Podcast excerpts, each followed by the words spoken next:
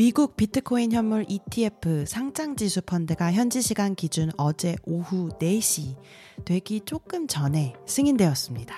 정말로 역사적인 순간이 아닐 수 없는데요.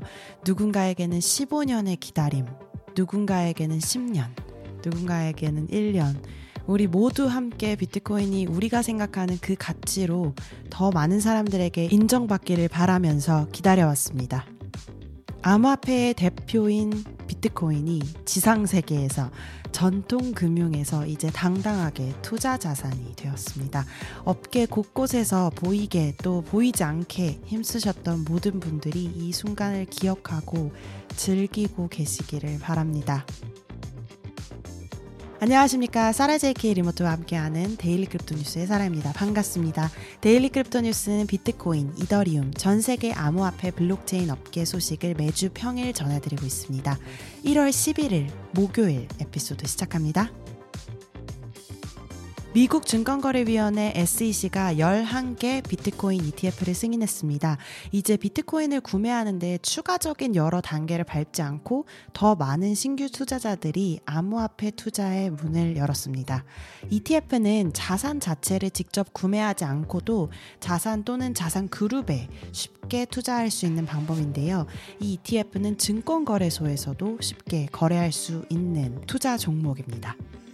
이번에는 이 이티에프 승인 관련해서 여러 가지 기사들이 이제 쏟아지고 있었는데요. 그 중에서 두 가지 기사를 가져와 봤습니다. 첫 번째는 가디언, 어, 크립토 전문 미디어는 아니죠.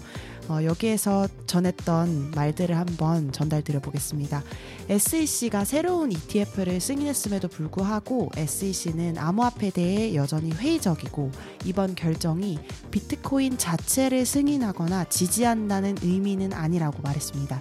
그리고 또 이 기관의 회장인 게리 갠슬러는 투자자들은 비트코인 및 암호화폐가 가치가 연계된 상품과 관련된 무수한 위험이 있기 때문에 주의를 기울여야 한다 라고 말을 했다고 하네요.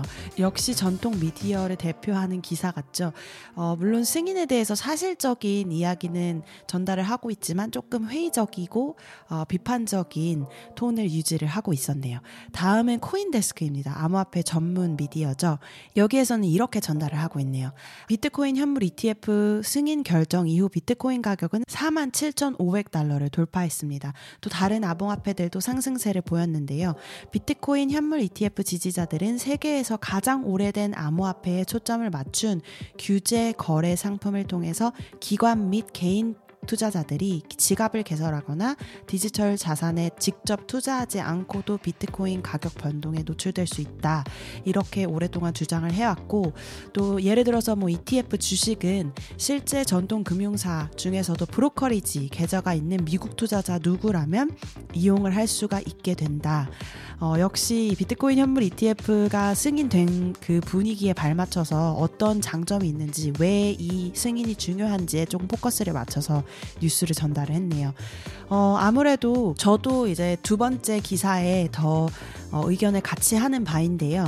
사실 뭐 미국 이 비트코인 이티에프가 굉장히 새로운 개념은 아닙니다. 오랫동안 많은 사람들이 어, 이 이티에프를 승인받기 위해서 노력을 해왔고 또 비트코인 투자를 해보신 분들이라면 알겠지만 암호화폐에 대해서 어떤 철학적이거나 정치 철학적인 이런 의미를 생각을 해봤을 텐데요.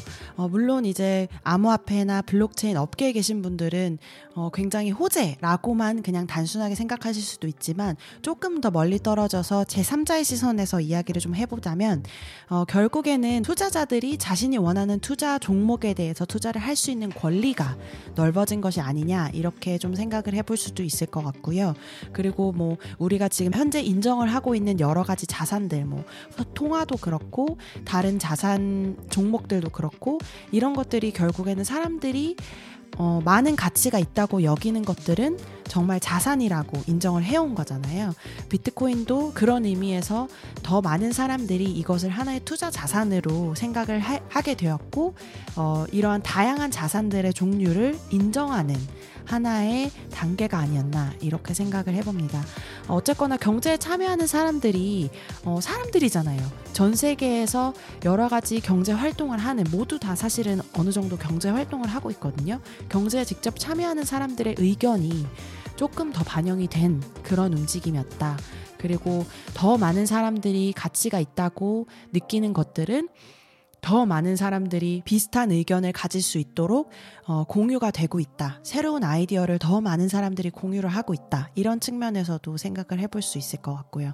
어, 저도 지금 승인이 되기 바로 전까지 계속 이제 뉴스를 리프레시하면서 어, 계속 팔로우를 해봤는데요. 혹시라도 지금 처음 뉴스를 접하시는 분들은 좀 신기하실 수 있겠지만 제가 에피소드 소개란에 공유해드리는 기사 한번 읽어보시고요. 여러 가지 의견 sarah at daily crypto news dot net으로 공유해주시기 바랍니다. 리플이 이억 팔천오백만 달러의 주식을 매입할 계획이고 이 이렇게 함으로써 리플의 기업 가치는 백십억 달러에 달할 것으로 예상이 됩니다. 리플의 씨이오인 브래드 갈링하우스는 로이터와의 인터뷰에서 리플이 십억 달러의 현금과 이백오십 달러의 암호화폐를 대차대조표에 보유하고 있다고 밝혔는데요. 이때 보유하고 있는 암호화폐는 대부분 리플이었습니다. 티커는 엑스알피고요. 이 소식은 작년 미국 증권거래위원회가 리플을 상대로 제기한 소송에서 일부 승소 판결을 받은 후에 나온 것인데요. 당시 판사는 엑스알피 토큰의 프로그램을 이용한 온라인 디지털 방식의 판매는 증권으로 간주되지 않는다라고 판결을 했었습니다. 이것도 역시 당시에 굉장한 호재로 어, 작용을 했었는데 어, 하지만 판사는 기관 판매는 증권 제공에 해당할 수도 있다 이렇게 판결을 내렸습니다. 이에 에스이씨는 작년 말 대심제 항소를 요청을 했지만 시월에 항소 요청이 거부되었고요.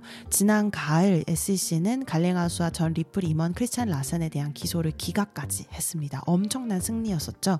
두 사람은 당시 리플 엑스알피 판매와 관련해서 증권법 위반을 방조한 혐의를 받고 있었습니다.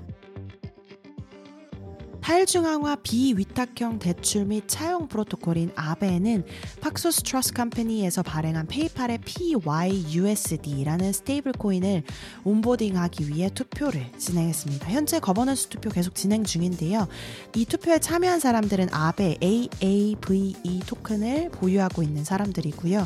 현재 구십구 점 구팔 퍼센트가 피와이유에스디를 아베의 이더리움 기반 풀에 추가하는 것을 찬성하고 있습니다.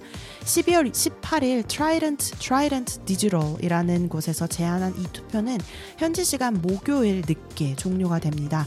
이번 투표는 탈중앙화 거래소 Curve 에서 십이월에 피와이유에스디를 들이기로 결정한 데에 따른 것이고요. 피와이유에스디는 미국 달러 연동 스테이블 코인입니다.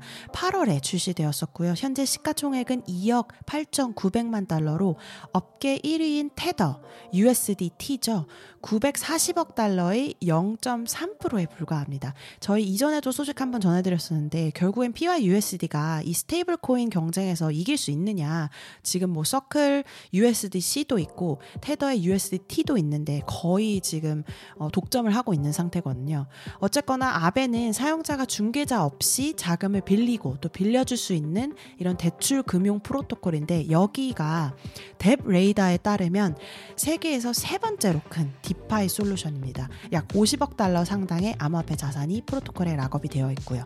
그래서 여기에 어 이제 들어가게 되면 어쨌거나 피와이유에스디에는 좀 레버리지가 되지 않을까 이런 의견이 있는 상태입니다.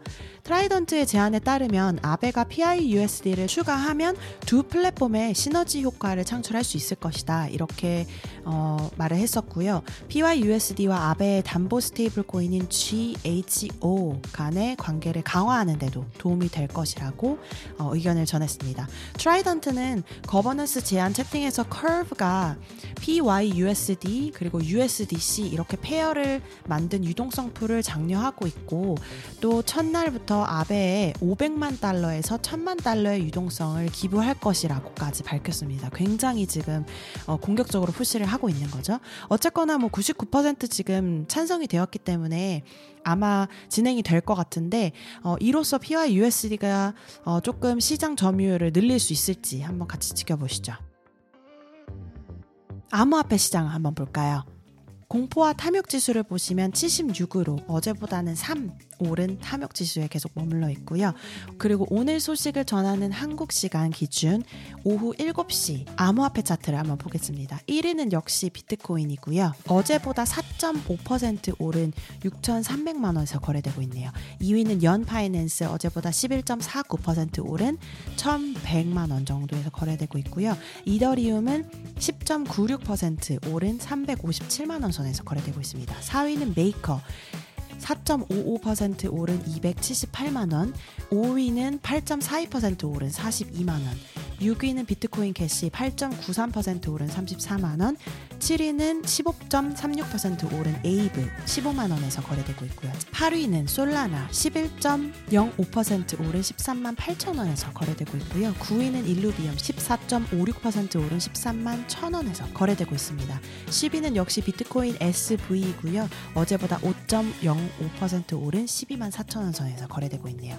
이 정보는 역시 빗썸코리아에서 발췌했음을 밝힙니다. 비티글이라는 사이트 한번 가보시면요, 탑 게이너, 탑 루저 한번 제공을 해드리고 있습니다. 오늘의 탑 게이너 일 위는요, 블록체인 브롤러스라는 티커 비알더블유엘이라는 토큰이 백오십팔 점 구이 퍼센트 오른 영 점 영일 달러에서 거래되고 있네요. 탑 루저 일 위는요, 라이트스트림이라는 토큰 티커 알아이티이가 구십사 점 영사 퍼센트 내려간 영 점 영영영영팔 달러에서 거래되고 있네요. 오늘 일월 십일일 목요일 데일리 크립토 뉴스는 여기까지 전해드립니다. 여러분께서 이용하시는 팟캐스트 플랫폼 유튜브에서 항상 구독, 좋아요 잊지 마시고요. 내일 다시 한번 뵙겠습니다. 감사합니다.